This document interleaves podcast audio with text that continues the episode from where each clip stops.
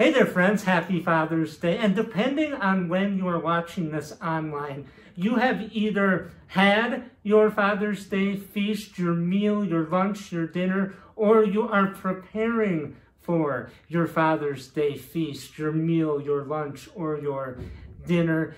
And I have something to tell you. Our Father in heaven is preparing for us a great feast. There's going to be grilled steak there, grilled shrimp, grilled salmon. For you vegetarians, I'm sure there's going to be some grilled vegetables at that feast. It is going to be an amazing feast. The question that we have to ask ourselves as God is preparing that great feast, that great banquet, is are we going to RSVP?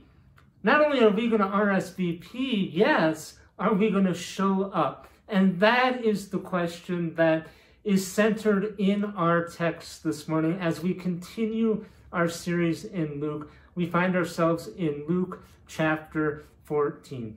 So, the big grand question will we RSVP to God's great banquet? But before I get into scripture, let me pray for all of us.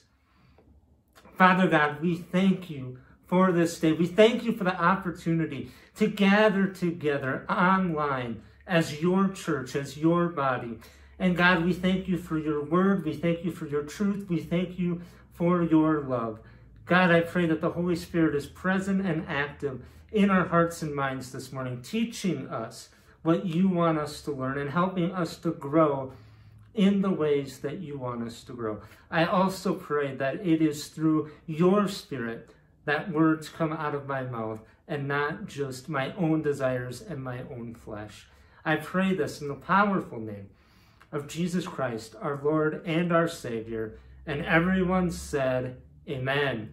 Amen. So we're going to dig right into Scripture, Luke chapter 14. And a little context Jesus is at a Pharisee's house. He's having dinner with them. And he just gets done giving the, the people that he's having a meal with the instruction that when they have a meal, they shouldn't just invite their friends or people that they like or like them back. They should also invite the poor, the crippled, the lame, and the blind, reminding us as Christians, reminding us as followers of Christ that we can't just look out for those we like. We can't just look out for those in our same socioeconomic status, but we must also look out for those who aren't rich, who aren't of high status. We have to look out for the marginalized and the poor. So Jesus just gets done giving that very practical instruction, and then someone at the table says to Jesus this, starting in verse 15 Blessed is the one who will eat at the feast in the kingdom of God. And then Jesus replied with this parable a certain man was preparing a great banquet and invited many guests.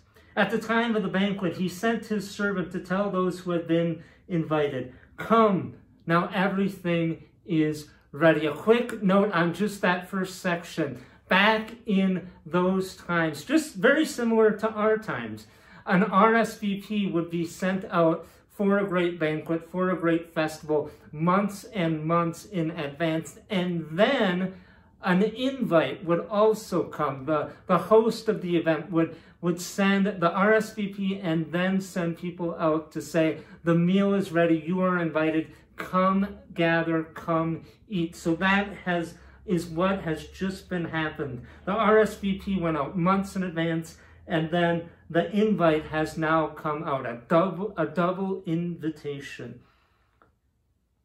So as the, the servant goes out to the people. They all alike begin to make excuses. The first said, I have just bought a field and I must go see it. Please excuse me. Another said, I have just bought five yoke of oxen and I'm on my way to try them out. Please excuse me. Still another said, I just got married, so I cannot come. The servant came back and reported this to the master. Then the owner of the house became angry and ordered his servant, Go out quickly into the streets and alleys of the town, Bring in the poor, the crippled, the, the blind, and the lame. Sir, the servant said, What you have ordered has been done, but there is still room. Then the master told his servant, Go out to the roads and country lanes and compel them to come in, so that my house may be full. I tell you, not one of those who were invited will get a taste of my banquet. So, from this text, I want us to explore four questions. And the four questions are What is this feast? What is this great banquet that Jesus is talking about? Number two, who gets invited to this great feast, this great banquet? Number three, and maybe the most important question, will we send in our RSVPs and actually show up to this banquet? And number four, assuming we send in our RSVPs, assuming we want to attend this banquet, will we spread the word about the feast? Will we spread the word about the banquet? Will we spread the word about the fact that we get to feast and be in the presence of God for all of eternity? I want to look at the first one first. What is the feast? And the feast is a messianic banquet that is foretold in the Old Testament. The messianic banquet is a symbolic portrayal of the blessings of the age to come in which those chosen by God share in a rich feast with the Messiah, with Jesus Christ. A couple of verses that I want to read for you. Number one, Isaiah 25, 6. On this mountain, the Lord Almighty will prepare a feast of rich food for all peoples, a banquet of aged wine, the best meats and the finest wines. That means steak. That means pork chops. That means salmon. That means whatever your heart desires. Again, for you vegetarians, vegetables, although I don't find vegetables in the text, I just find meat. But I'm sure for you vegetarians, there will be vegetables. And the fine wine, what a feast. Who wouldn't want to show up to that? Number two, another verse. This is from Revelation 19, 7 through 9. Let us rejoice and be glad and give him glory. For the wedding day of the Lamb has come, and his bride has made herself ready. Fine linen, bright and clean, was given her to wear. Then the angel said to me, Write this Blessed are those who are invited to the wedding supper of the Lamb. And he added, These are the true words of God. Again, that's Revelation 19 7 through 9. So, what is this feast? It's a banquet. It's for all of us to celebrate for all of eternity with God. And it also shows God's character. It shows that God wants his house to be full. It shows that God wants to be with us. And it shows that God wants to be intimate with us, to share a meal with us. Isn't that amazing, friends? Don't you want to share a feast, a meal with God? We have that opportunity. The creator of the universe, the creator of all that is, and our Lord and Savior want to dine with us. Don't we want to accept that invite? And then finally, and this is more of a personal thing, what's great about this messianic banquet, what's great about the feast in the kingdom of heaven, is that it's secure. COVID 19 has ruined a lot of wedding banquets and a lot of feasts and a lot of celebrations in the last two months, including my own marriage to Emily. We got married, but we haven't yet actually gotten to celebrate with all of our friends and family. And what I love about the feast of the kingdom of heaven, what I love about the messianic banquet, is that COVID 19 nor any other virus, nor any other thing is going to stop this feast from happening. We are secure in the knowledge and hope that nothing will stop the feast in heaven, the feast where we get to dine with God and Jesus and all of the other saints from happening. This is secure. COVID 19 has wrecked a lot of things. It's not wrecking this. Satan, you ain't wrecking this. This is secure. And that is what we can put our hope in. That is the promise of God. This cannot be taken away. God doesn't invite us to something that may or may not happen. He invites us to the feast, and it will happen. The second question I want to look at is who gets invited to this feast? The answer everyone. And that is the grace of God. We had to do nothing to earn this invitation. Jesus sent the invitation to all of us when he died on the cross. Ephesians 2 8 through 10 says, For it is by grace you have been saved through faith. And this is not from yourself, it is the gift of God, not by works, so no man can boast. For we are God's handiwork, created in Christ Jesus to do good works, which God prepared in advance for us to do. But it is by grace that we have been given the invite.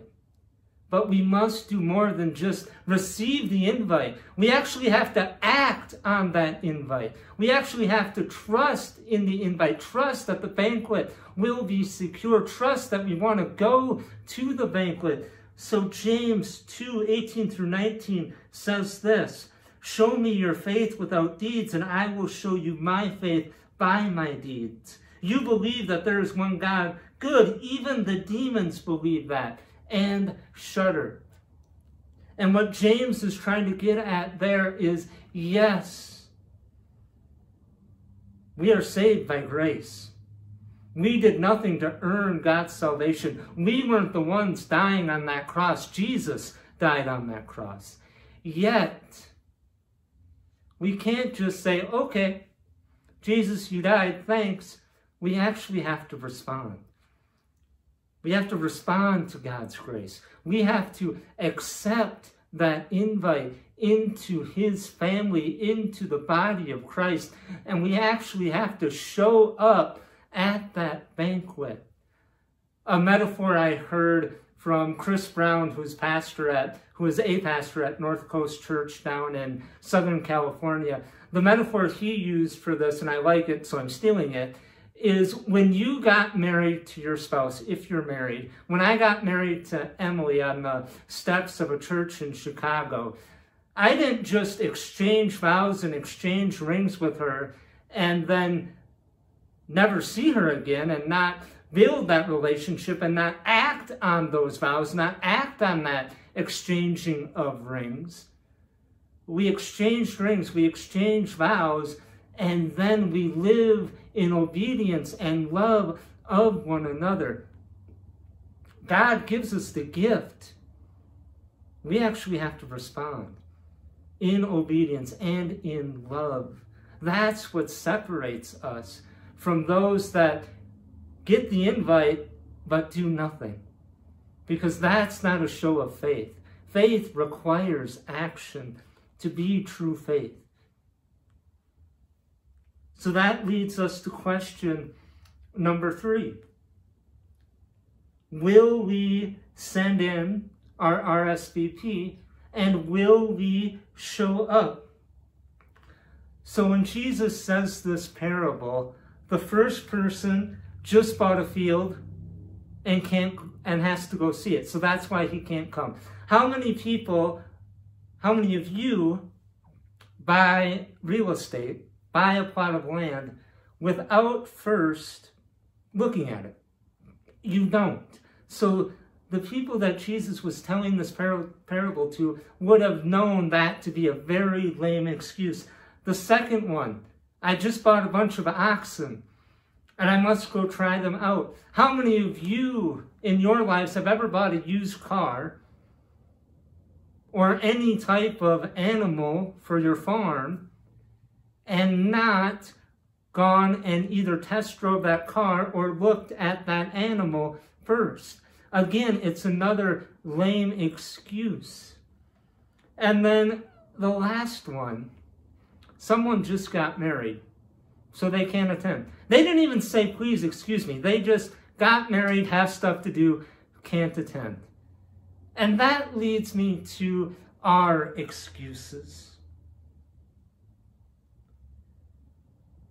Our excuses to God probably seem as lame as the people's in the story. We're too busy, we're too distracted, and we're too easily pleased. We think that we can somehow create our own glory, create our own feast, create our own banquet that will equal and rival the banquet that God is preparing. We can't. Your Father's Day feast, however big or small it is, however great a cook you think you are or bad of a cook you think you are, will not compare to the feast in heaven. Too often, and I'm speaking for myself, too often I seek the pleasures of this world. I seek the work of this world because of that instant gratification and forget that I'm invited to a feast that pay, that that blows away anything in this world. I'm invited to spend eternity with God. Why am I wasting my life being distracted or being busy with things in this world that don't really matter? Why am I so drawn to the pleasures of this world when those don't really matter? C.S. Lewis has a quote that I'm going to paraphrase. He basically says that too many of us are too busy enjoying the things of this life that we fail to see the majesty that is waiting for us in the next life. And if we get too busy and we make too many excuses for why we can't follow God, we're going to miss out on that feast. Will we not only send in the RSVP checking, yes, God, I want to be at that feast, but will we show up? Will we be present? And to be present at the feast in the kingdom of God, to be present at that great banquet, we have to be present with God now. In your life, are you present with God? Are you trying to please God? Are you actively seeking Him and His pleasures, or are you seeking the pleasures of this world? And then, question number four. What I find so great in this parable is that the master of the house, when people made excuses for not showing up, he compelled his servant to go out and bring people in. And that's a warning for us who have much. Because Satan often uses our stuff, our earthly pleasures, to distract us from focusing on God and his feast. God doesn't care about our excuses.